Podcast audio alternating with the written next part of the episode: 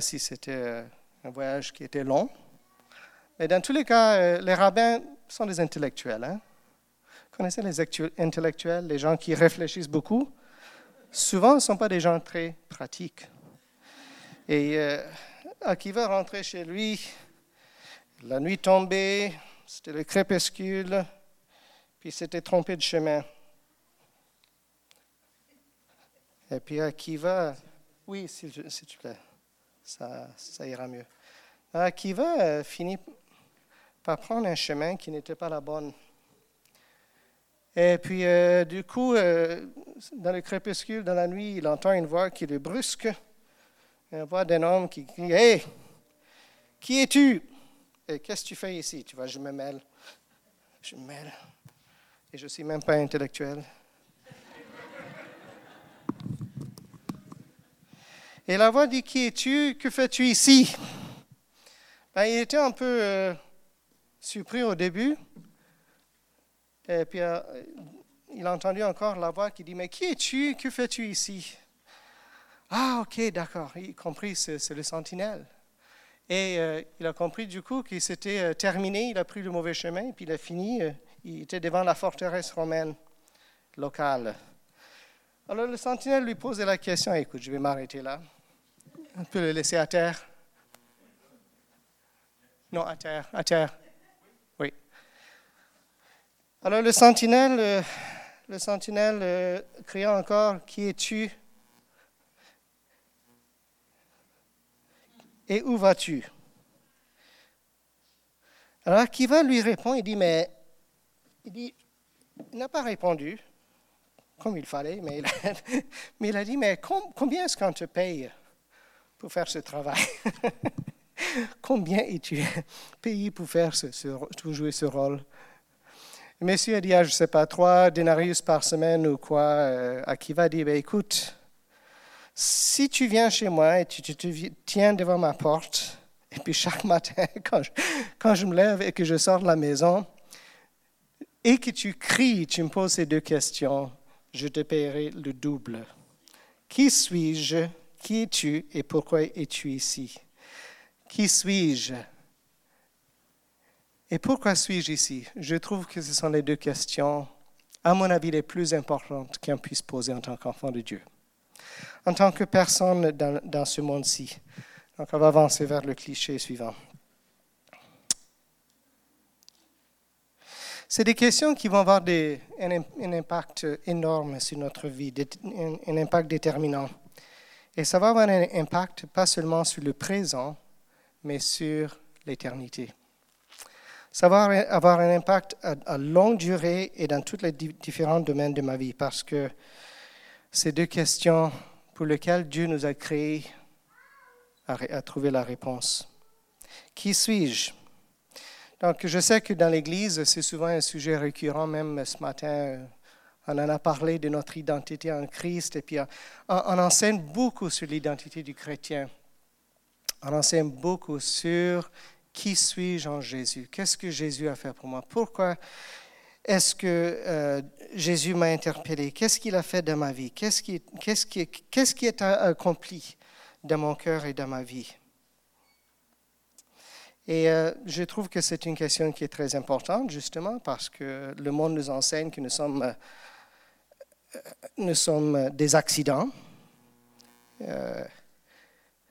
que notre naissance a été aléatoire, c'est un résultat de l'évolution, hein, c'est le destin, c'est arrivé comme ça que vous êtes né. Il y en a où, euh, où euh, il y a des gens qui se sentent comme des accidents euh, parce que justement les parents peut-être n'ont pas planifié avoir cet enfant. Mon épouse et un de ses, ses parents euh, frères ou sœurs euh, qui ont été tous les deux ont été adoptés, étaient des enfants comme ça qui n'étaient pas planifiés, ainsi que deux de ses cousins. Euh, ou on peut se sentir comme un intrus. Quelqu'un qui sait à quelle famille il appartient, ou, soit il fait partie d'une école ou des milieux, mais se sent toujours comme quelqu'un qui n'est pas accueilli, comme une anomalie. Et c'est pour cela que c'est essentiel que l'Église enseigne sur notre identité, que nous, comprenions qui nous sommes, que ne sommes pas des accidents, que nous ne sommes pas des anomalies, mais que Dieu nous a créés chacun unique. Il nous a créés chacun unique avec nos dons, avec notre corpulence, avec notre intelligence, avec nos sens d'humour, avec nos capacités, nos talents artistiques que nous sommes des gens que Dieu a prévus, selon Psaume chapitre 139, que Dieu a, tissé jusqu'au dernier, je ne sais pas quoi, les, éléments de l'ADN, jusqu'à la dernière partie de l'ADN.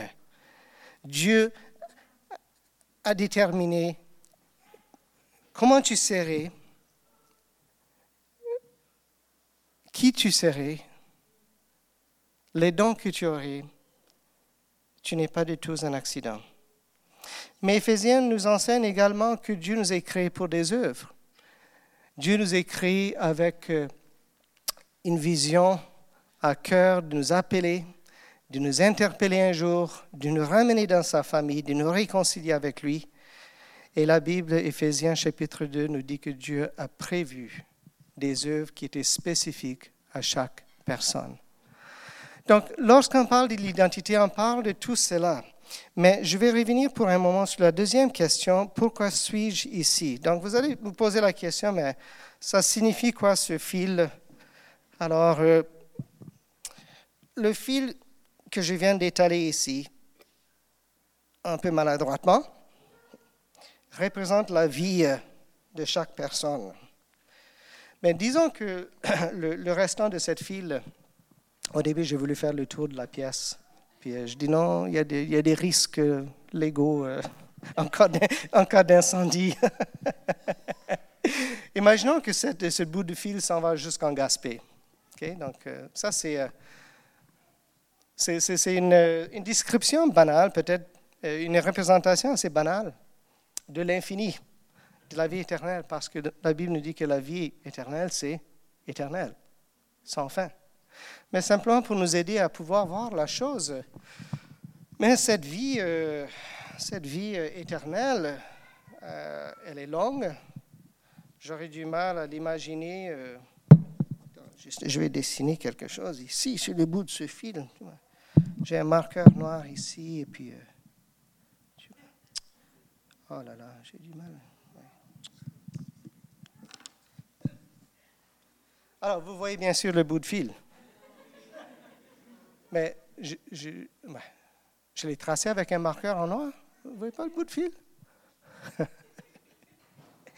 Et j'ai beaucoup aimé cette image parce que ceci représente euh, la chose qui m'a focalisé pendant ces quelques minutes, euh, la chose qui m'a préoccupé pendant ces quelques secondes où je traçais le bout de ce fil, ça représente la vie présente. Et puis on est, on est tellement euh, des personnes, des êtres qui sont axés qui sont focalisés, qui sont tellement préoccupés par ce petit bout de fil que vous ne voyez même pas. N'est-ce pas? Vous ne voyez même pas le bout de ce fil alors que vous savez que si ce fil continue jusqu'à jusqu'en Gaspé, euh, ça, ce n'est rien. C'est insignifiant. Mais ce bout de fil, quand même, cette partie de la vie que nous avons ici, que nous menons ici, est très importante quand même. Et euh, j'ai choisi ce fil parce que je trouve que, en tant qu'humain, nous avons cette euh, aptitude à regarder nos 20 ans, nos 70 ans, nos 90 ans, nos 100 ans si nous avons la chance. Je ne sais pas si c'est une chance d'avoir 100 ans, mais je n'ai pas envie, moi. Mais on, regarde ça tellement fixement et puis on, retient la chose et puis on se concentre sur la chose et puis c'est la chose qui nous préoccupe absolument. Mais voici la vérité, vous allez mourir. Voici une réalité que vous n'allez pas, que vous n'allez pas, dont vous n'allez pas pouvoir vous échapper, à moins que le Seigneur revienne. Avant ça, vous allez mourir. Pour certains, c'est peut-être euh, dans 20 ans, d'autres dans 50 ans. Euh, je ne sais pas si je ne vais pas crever même avant que la prédication ne finisse. Qui sait? C'est Dieu seul qui le sait. Mais la réalité, c'est que je vais mourir. Mais la façon dont je mène ma vie dans ce petit bout de fil, dans ce petit tache noire qui est sur ce fil, cette vie est très importante. Et il y a des effets à long terme, comme dans le présent. Ça, joue sur mon présent, mais les effets sont à long terme. Alors, je vais faire passer une, image. Je ne sais pas si vous savez qui c'est. Euh, j'ai rencontré ce monsieur en France. il n'est plus vivant. Euh, il y a longtemps qu'il est mort. Je ne sais pas si vous connaissez. Ah, les Africains, non? OK, bien. Ceux qui ont étudié un peu l'histoire africaine euh, et française aussi. Le monsieur s'appelle, vous pouvez afficher son nom, Louis Federbe. Louis Federbe. Ah. OK, quelque chose qui ne va pas avec l'animation. Et euh, Louis Federbe, il était euh, un administrateur français des années, euh, comme dans les années 1800. il était gouverneur de, l'Afrique occidentale. Alors, c'est lui qui a créé les tirailleurs sénégalais. Il était reconnu quand même en France comme un des, grands héros de, l'Empire français. Mais lorsque moi, j'ai rencontré Louis Federbe, ben, ce n'était pas cette image que j'ai vue, mais j'étais plutôt à Lille où on habitait, puis je me promenais, puis il y avait un statut euh, que j'ai passé à plusieurs reprises un statut avec un homme à cheval. Je me posais la question, c'est qui ce monsieur? En fin de compte, je, me suis arrêté puis j'ai lu l'inscription, je dis Louis Federbe. OK, bof. Il y a des rues euh, Louis Federbe, il y a des ponts Louis Federbe, il y a des, parcs Louis Federbe partout en France. Louis Federbe, Louis Federbe. Je me suis posé la question, mais la, chose qui m'a marqué le plus, quand j'ai... Euh, malheureusement que l'image n'affiche pas, c'est sur ce statut, il y avait des pigeons qui circulaient, qui s'assoyaient là-dessus, puis qui faisaient ce que font les pigeons.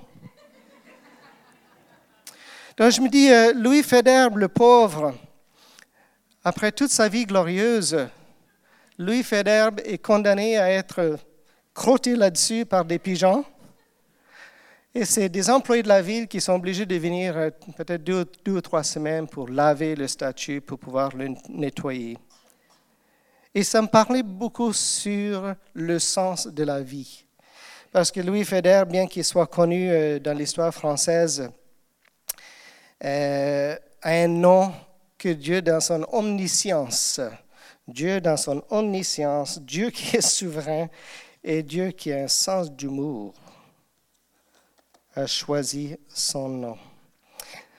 Et ça me fait penser euh, à Psaume 103, versets 16, 15 et 16, qui dit que l'homme, ses jours sont comme l'herbe. Lui fait d'herbe.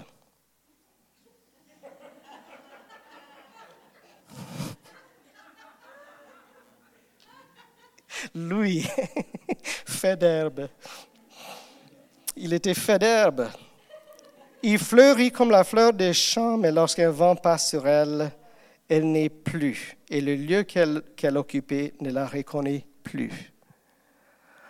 Oh, que c'est futile une vie sans sens. Que c'est futile une vie qui est vécue sans des objectifs éternels. Quelle futilité cet homme son nom était inscrit dans les livres, mais personne ne le reconnaît. Tous ceux qui le connaissaient sont morts il y a longtemps. Et sa place n'est plus occupée. Maintenant, la vie selon les incroyants, c'est quoi? C'est naître, c'est grandir, c'est étudier, trouver un boulot, se mettre en couple, se marier, avoir des enfants peut-être, peut-être non. Acquérir une maison, aller en vacances, trouver du plaisir, vieillir, économiser comme des fous afin d'avoir le maximum de sous pour la retraite, prendre la retraite, se balader en roulotte pour les prochaines 20 ans puis en fin de compte, mourir. J'étais interpellé par cela quand nous étions en Californie une fois. et que j'ai vu euh, en, traverser euh, avec mon épouse en, partant en Californie, puis il y avait des, des, des, des comment des, des, parcs de roulottes qui, étaient qui allaient à perte de vue. À perte de vue. Puis j'étais frappé par cette pensée. Je dis, Seigneur, qui sont ces gens qui, ont des maisons, qui vont passer le reste de leur vie, puis vont trouver plaisir là-dedans, d'aller se mettre dans des, euh, euh, dans, des banlieues composées de roulottes, qui vont aller passer les années, des années dans des roulottes, en train de s'asseoir, de manger, de jaser, de jouer aux cartes avec les amis, peut-être aller voir quelques sites touristiques. Et ça m'a beaucoup, beaucoup parlé combien on vit dans une société où il n'y a pas une espérance, il n'y a pas une perception de l'éternité. Mais le défi, c'est que parfois, en tant que chrétiens, puis étant des gens qui viennent de cette culture, nous adoptons aussi la même mentalité. C'est que nous investissons nos, vies, nous investissons toutes nos finances, nous investissons notre force, nous investissons euh, euh, toutes nos poursuites, nos talents, nos ambitions, nos dons dans des choses qui n'ont aucune valeur éternelle. Et c'est le défi d'être dans la culture et de ne pas adopter les mêmes valeurs que la culture autour de nous. C'est un défi. Mais nous sommes un peuple qui est appelé à avoir un sens de l'éternité. Jésus a dit, écoute, les païens s'occupent en Matthieu chapitre 5, les païens, c'est leur préoccupation. Qu'est-ce que je vais manger demain? Qu'est-ce que je vais boire demain? Comment est-ce que je vais m'habiller? Jésus a dit, faites pas comme eux. Ne laissez pas ces préoccupations envahir votre vie et épuiser le temps que je vous ai donné sur la terre, que Dieu vous donne sur la terre. Ne laissez pas ces choses vous préoccuper. Dites, Dieu sait que vous avez besoin de ces choses. Il va s'en occuper, donc investissez-vous plutôt dans le royaume de Dieu. Investissez vos efforts. J'ai entendu à maintes reprises des gens qui disent J'attends ma retraite afin que je puisse servir Dieu. Et c'est triste. Il y en a qui n'arrivent pas à la retraite parce que le santé, euh, santé tombe en miettes euh, parce qu'il y a d'autres préoccupations qui viennent, qui se lèvent, qui les prennent. D'autres choses qui viennent les emballer, qui les emportent. Cherchez d'abord le royaume de Dieu. Et donc Paul parle aussi de cela en 1 Corinthiens chapitre 3 verset 10 à 15 où il, nous avertit, il avertit l'Église corinthienne. Il dit faites attention de votre vie, prêtez attention à la manière dont vous vivez. Donc Paul parlait précisément, ou il allait dans le chapitre suivant traiter précisément des problèmes d'immoralité dans l'Église, c'est vrai, mais Paul était en train de dire quelque chose qui était beaucoup plus large aussi. Il, disait, prêtez attention de la façon dont vous bâtissez sur la fondation que vous avez reçue, qui est Jésus. Prenez attention de la façon que vous bâtissez là-dessus, que ce soit la bonne fondation et que les matériaux que vous utilisez soient des matériaux durables. Soit des choses qui sont durables. Ne bâtissez pas votre vie avec du foin, du bois, de paille, des choses qui seront inutiles et qui vont être détruites. Savez-vous qu'un jour, on va se présenter, quand même, on le sait, qu'on va se présenter devant le Seigneur? On va se présenter devant le Seigneur et puis je n'ai aucune idée, aucune crainte qui me rejette parce que je sais que je suis couvert par le sang de Jésus. Je porte la justice de Dieu. Donc je crains pas le fait de passer devant Dieu, mais je suis quand même quelqu'un qui pense à ce fait qu'un jour je vais passer devant Jésus et puis il va dire, mais qu'as-tu fait avec les talents que je t'ai donnés? Qu'as-tu fait avec la vie et les talents et les opportunités et les ressources que j'ai mis dans ta main, Bruce? Est-ce que tu les as investis dans des choses qui sont durables? Ou est-ce que tu les as gaspillés dans des choses qui n'ont aucune valeur? Je fais souvent le blague, je dis que Jésus a dit que je m'en vais pour vous, vous préparer une maison, un logement. Mais je dis, euh, tu sais, euh, les matériaux que Jésus va utiliser pour notre logement, c'est ce que nous envoyons d'avance. Les matériaux que nous mettons dans les mains de Dieu, que nous expédions en investissant dans les choses qui sont éternelles, ce sont ces choses-là qui deviendront, qui vont déterminer comment je vais passer l'éternité. C'est un sujet qui est énorme, et puis on n'a pas le temps de, toucher tous là-dessus. Mais C.S. Lewis a dit que dans le fondement du, christianisme, a dit que si vous étudiez l'histoire, vous, vous découvrirez que les chrétiens qui ont fait le plus pour le monde présent sont ceux qui pensaient le plus au monde qui vient. C'est lorsque les chrétiens ont cessé de penser à l'éternité qu'ils sont devenus inefficaces dans le présent. C'est lorsqu'on perd cette vision. À quoi sommes-nous destinés Qu'est-ce que nous sommes en train de bâtir? Comment allons-nous nous présenter devant le Seigneur? Et puis allons-nous recevoir les récompenses que Dieu veut nous donner Il y en a qui sont gênés par le sujet des récompenses. J'ai entendu ça, je l'ai lu aussi, des gens qui disent, non, moi, je veux simplement servir Jésus, je l'aime tellement, je veux le servir. C'est tout ce que je veux. Je suis d'accord. Mais puisque Jésus a parlé fréquemment des, récompenses, ça veut dire que pour lui, il a envie de les donner à quelqu'un. Et si euh, Jean a dit faites attention de ne pas perdre vos récompenses, ça veut dire qu'il y a quelque chose des récompenses qui sont prévues pour moi que je peux, que je peux perdre, comme je peux m'emparer de ces choses-là. Parce que Dieu a prévu ces choses pour moi, il veut me les donner. C'est pour cela que Paul va dire courez, courez, courez avec toute votre force. Courez avec empressement, courez dans la vie euh, avec cet objectif que je veux m'emparer, je veux saisir la récompense qui, vient avec l'appel que Dieu a placé dans ma vie. Alors, qui suis-je et qu'est-ce que je fais ici? Kairos, c'est un des outils, je crois, qui aide à donner une réponse parce que nous, nous présentons, voici ce que Dieu fait à partir de Genèse jusqu'en Apocalypse. Voilà comment Dieu est en train de dérouler l'histoire. Voilà ce que préoccupe le cœur de Dieu. Voici à quoi nous appelle. Voici comment Dieu vous appelle et puis vous invite d'entrer dans son histoire. Voilà ce que Dieu veut faire à travers vous. Mais nous avons le choix de nous investir là-dedans ou non. Maintenant, je reviens à la question qui est tu La Bible nous dit, euh, ou en lisant, la, Bible, nous voyons que Jésus nous invite constamment à devenir quelque chose qui est plus qu'un croyant. C'est quoi? Un disciple. Un disciple. Donc, euh, c'est déjà bon d'être un croyant. C'est déjà merveilleux d'être un croyant, d'être sauvé, de savoir que nous allons passer l'éternité avec Dieu, mais Jésus a dit, je vous invite à quelque chose autre. Je vous invite à quelque chose qui, est, qui va toucher la totalité de votre vie.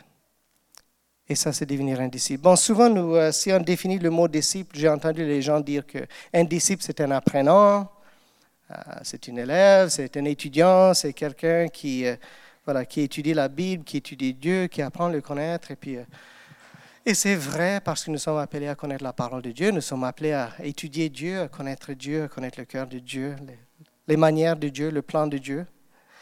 Mais un disciple, je le vois comme quelque chose d'autre de la manière que Jésus le décrit, puis de la façon dont les disciples l'ont vécu. Et les apôtres l'ont vécu. Un disciple, c'est un apprenti. Alors, souvent, euh, nous, euh, un étudiant vient en classe, on étudie, et puis euh, qu'est-ce qu'on fait? On étudie suffisamment pour pouvoir passer les examens et puis réussir, c'est tout. Hein? Mais pour les étudiants, ceux qui suivaient les, les rabbins, ils avaient un autre objectif. Ils voulaient manger comme le rabbin, ils voulaient boire comme le rabbin, ils voulaient dormir comme le rabbin, ils voulaient s'habiller comme le rabbin, ils voulaient ronfler comme le rabbin. J'ai entendu un homme qui a dit même euh, faire sa toilette comme le rabbin. Il n'y a, rien qui était caché dans la vie du pauvre rabbin, il fallait qu'il dévoile tout. Hein. Ces gens voulaient savoir exactement comment vit mon rabbin. Comment vit mon rabbin? Comment est-il? Parce que moi, je veux devenir exactement comme lui. Quand il va mourir, je veux le remplacer. Je veux devenir la personne à sa place, qui connaît ce qu'il connaît et qui fait ce qu'il fait. Donc ça, pour moi, c'est le disciple. Bon, en Afrique, euh, euh, au Burkina, on avait une image de, l'apprenti souvent au quotidien. Euh, c'est une forme d'esclavage presque. Mais les véhicules qui transportaient, on les appelait les taxis brousse, on, prend une, une, vanne et puis on le remplit avec trois fois le nombre de personnes euh, possible pour lequel elle est construite. Et puis en plus, on ajoute quelques personnes là-haut, une ou deux tonnes de bagages, une chèvre, quelques poulets. Euh.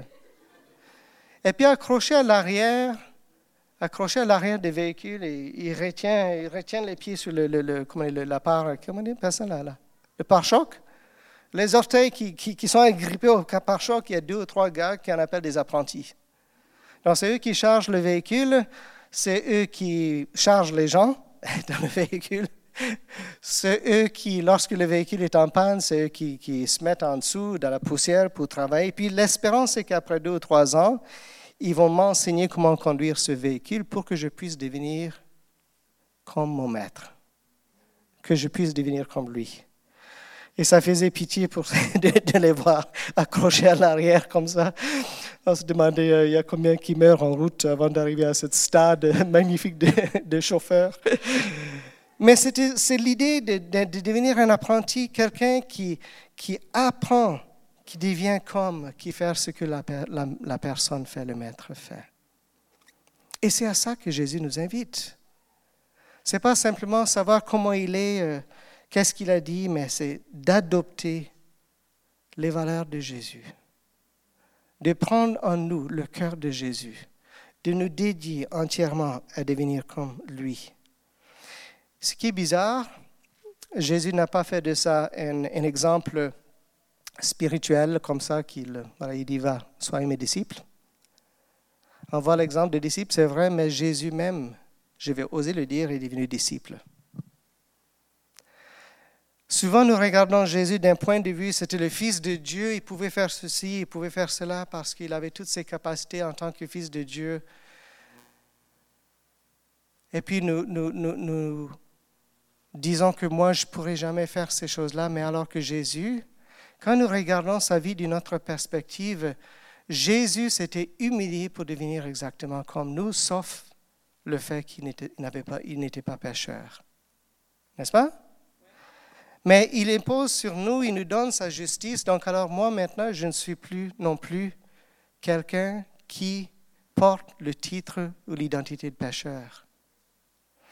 Jésus s'était réduit à tel point où euh, il ne pouvait pas exercer une, parole de connaissance, il ne pouvait pas exercer euh, la prophétie, à moins qu'il aille passer du temps avec son Père. N'est-ce pas? On voit que Jésus se retire constamment de ses disciples. il se met à part et puis la Bible nous dit qu'il passe du temps avec le Père afin qu'il puisse entendre Que veux-tu que je fasse? Que veux-tu que je dise? Je suis face à une foule, je ne sais pas quoi dire, je ne sais pas qu'est-ce que tu veux que je dise ou que je fasse. Même le fait que Jésus était rempli du Saint-Esprit, il a pris ce chemin afin qu'il soit le modèle exact pour nous de ce que c'est un disciple. Alors le vrai défi que moi je trouve dans la vie chrétienne, ce n'est pas forcément de savoir quel est le plan de Dieu pour ma vie. Kairos, je crois, ça donne une, image assez grande. Puis là où on peut tous avoir une place dans le plan de Dieu.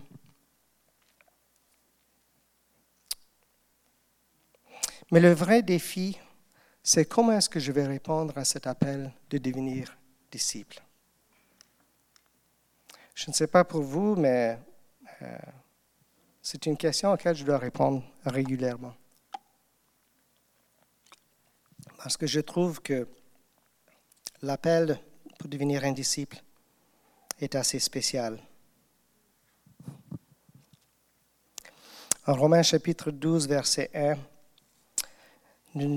Paul nous dit, je vous implore, je vous implore.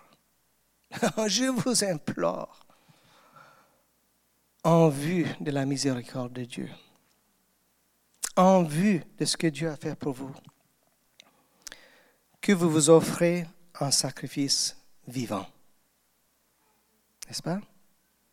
Que vous vous offrez un sacrifice vivant. Parce que c'est là votre service raisonnable d'adoration.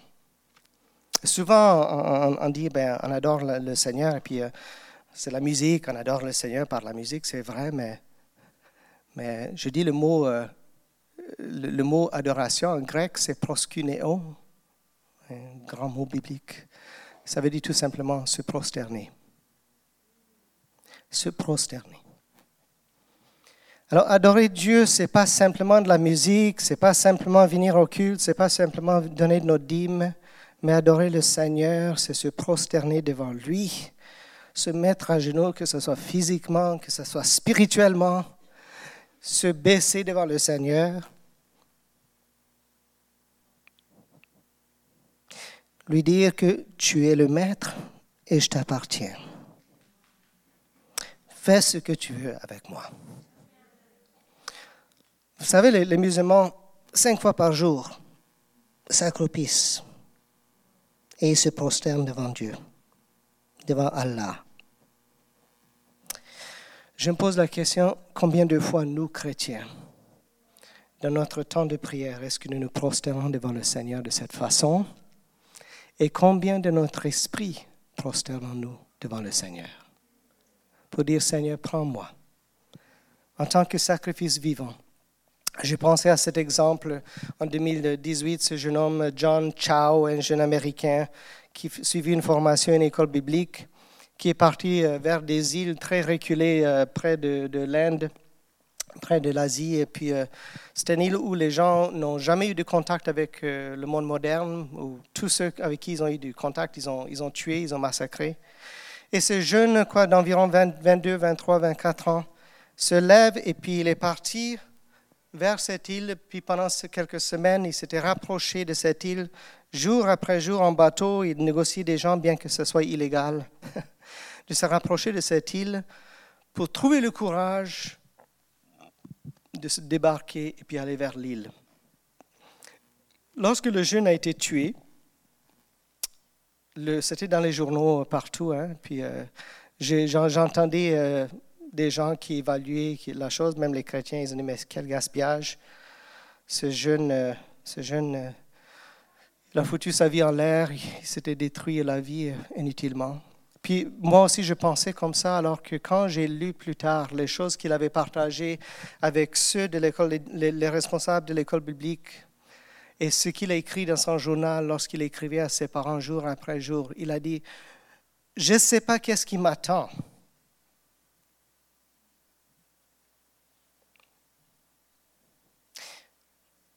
toutes les données que j'ai m'indiquent que je vais mourir. Toute l'historique de ce peuple est telle que c'est même dangereux de s'approcher de l'île. Je ne veux pas mourir. Je n'ai pas envie de mourir. Je suis jeune, j'ai la vie devant moi. Mais Dieu m'interpelle.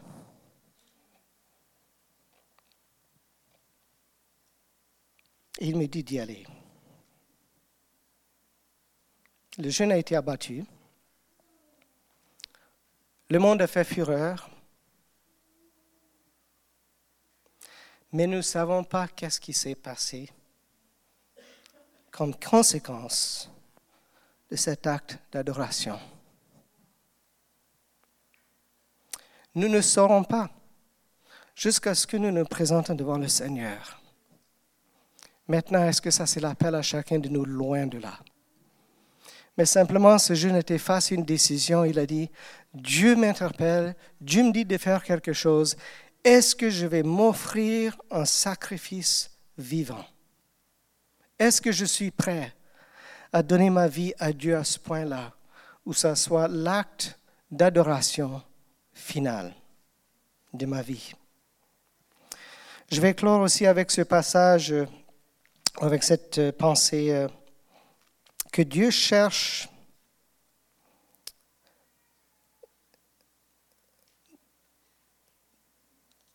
des gens qui vont céder volontiers leur vie afin de, s'emparer de la vie que Dieu veut nous donner.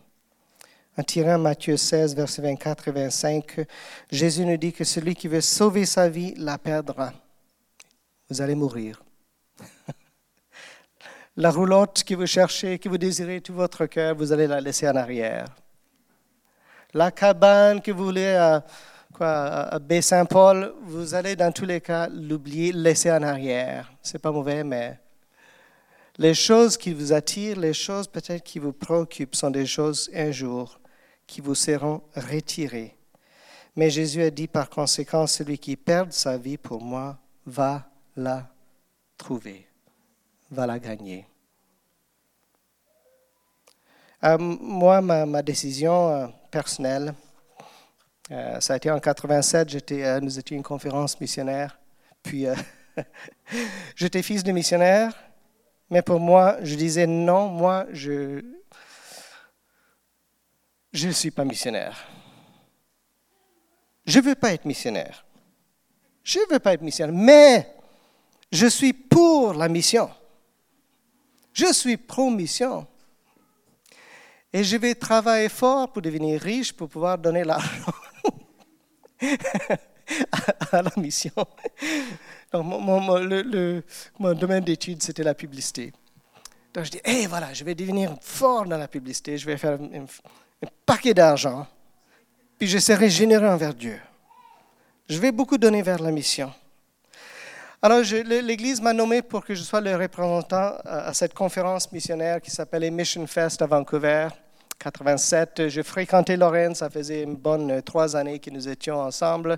On s'aimait beaucoup, je savais que je voulais me marier avec cette, cette fille, c'était la fille de mes, de, mes rêves, c'était la femme de Dieu que je voulais. Euh, il fallait que je, je, je, me marie avec elle. Et lors de cette conférence, un appel a été donné. Et je ne me rappelle pas si c'était ce passage-ci ou non, mais Acte chapitre 20, verset 24 où Paul dit, excuse-moi, Paul dit, ma vie m'importe peu. Ma vie m'importe peu. Je ne lui accorde aucun prix. Mon but, c'est d'aller jusqu'au bout de ma course et d'accomplir pleinement le service que le Seigneur m'a confié, c'est-à-dire de proclamer l'Évangile, ce message de la grâce de Dieu. Alors, j'étais face à, ce, verset qui me travaillait, qui grugeait, qui faisait trembler mon cœur. Puis j'ai entendu le Seigneur qui dit, là, ils ont, et puis tu sais, les, évangéliques, on est méchants. Il y a toujours ces appels pour devenir à l'hôtel, pour qu'on vienne devant. Ah, les, appels, hein, c'est les invitations de venir devant. Ceux qui se sont appelés à se donner à la mission, venez devant. Je dis, ah non, non, non, non, non, non, non, non. Dieu. Tout sauf ça. Non, je vais faire beaucoup d'argent et puis je vais le donner à la mission. Et Dieu dit, non, Bruce, je veux que tu, me donnes ta vie et que je fasse avec ce que je veux. Ah non, non, non, Dieu, non, Dieu. Tu sais, j'ai grandi à l'étranger, on était d'une famille assez pauvre, et puis j'ai pas fait le ski, faire le ski comme mes enfants. Écoute, j'ai jamais fait du ski, et puis j'ai pas eu telle chose, j'ai pas eu telle expérience. J'aimerais quand même vivre les mêmes choses que mes amis ont vécues. Puis Dieu a dit, Bruce, je te veux. Oublie ça. Ah non, Dieu, non, Dieu, je veux une belle maison, je veux avoir des enfants, je, je veux un BMW. Le rêve de mon cœur. C'est vieux maintenant, hein, BMW. Mais à l'époque, hein. Je dis non, Seigneur, tout sauf ça. Puis voici le choix que le Seigneur m'a donné. Il a dit, Bruce, si tu acceptes mon appel, non, si tu refuses cet appel, je te bénirai parce que tu es mon enfant. Tu es mon enfant. Je te bénirai quand même et tu auras peut-être une belle vie.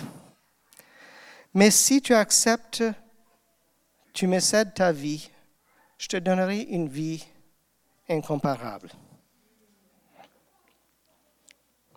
Alors le choix, c'est entre ce qui est bon et ce qui est le meilleur. Que veux-tu? Le bon que tu vois ou le meilleur que tu ne vois pas? Je dis, ah Seigneur, je veux me marier avec Lorraine. Ça fait trois ans, c'était investi dans cette relation. Non, je n'ai pas envie de, commencer à zéro si, si tu l'appelles pas, Seigneur. Dieu m'a dit, Bruce, le choix c'est entre le bon et le meilleur. Veux-tu vivre ce que j'ai préparé pour toi si tu acceptes l'appel que je place sur ta vie et si tu cèdes la direction de ta vie? À mon plan. J'ai accepté et je suis allé devant, puis c'est euh, peut-être quinzaine de minutes plus tard, avec mes larmes, avec la morve. Tout ce qui découlait en ce moment, j'ai vu qu'il y avait Lorraine à peut-être 10 mètres de moi. Je dis, oh Dieu, tu es bon. Ça commence bien déjà. tu es bon, ça commence bien déjà.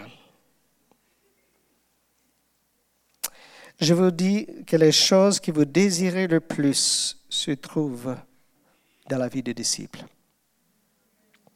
Les choses que vous désirez du plus fond de votre cœur, les choses que vous voulez vivre avec Dieu, les choses que vous aimeriez faire avec la puissance de Dieu, avec la présence de Dieu, l'intimité que vous désirez avec Dieu, ces choses-là vont se trouver dans cette vie de disciple.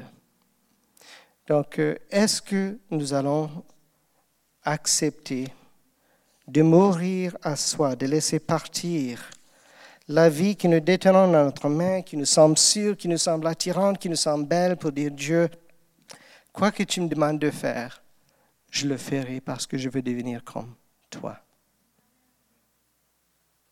C'est la décision qui est devant nous. Comment est-ce que je vais investir les prochaines 20 ans de ma vie, 40 ans, 50 ans? Est-ce que ce sera pour des banalités? Ça ne veut pas dire qu'on ne fait pas ces choses-là, mais ça veut dire que ce n'est plus le centre de ma vie, ce n'est plus le sens de ma vie. Moi, je vis maintenant pour quelque chose qui est éternel et qui ne va pas disparaître avec le bout de cette file ici. Mais les décisions que je prenne pendant ce bout de fil sont des décisions qui ont des conséquences à longue haleine. Que le Seigneur vous bénisse. Bien.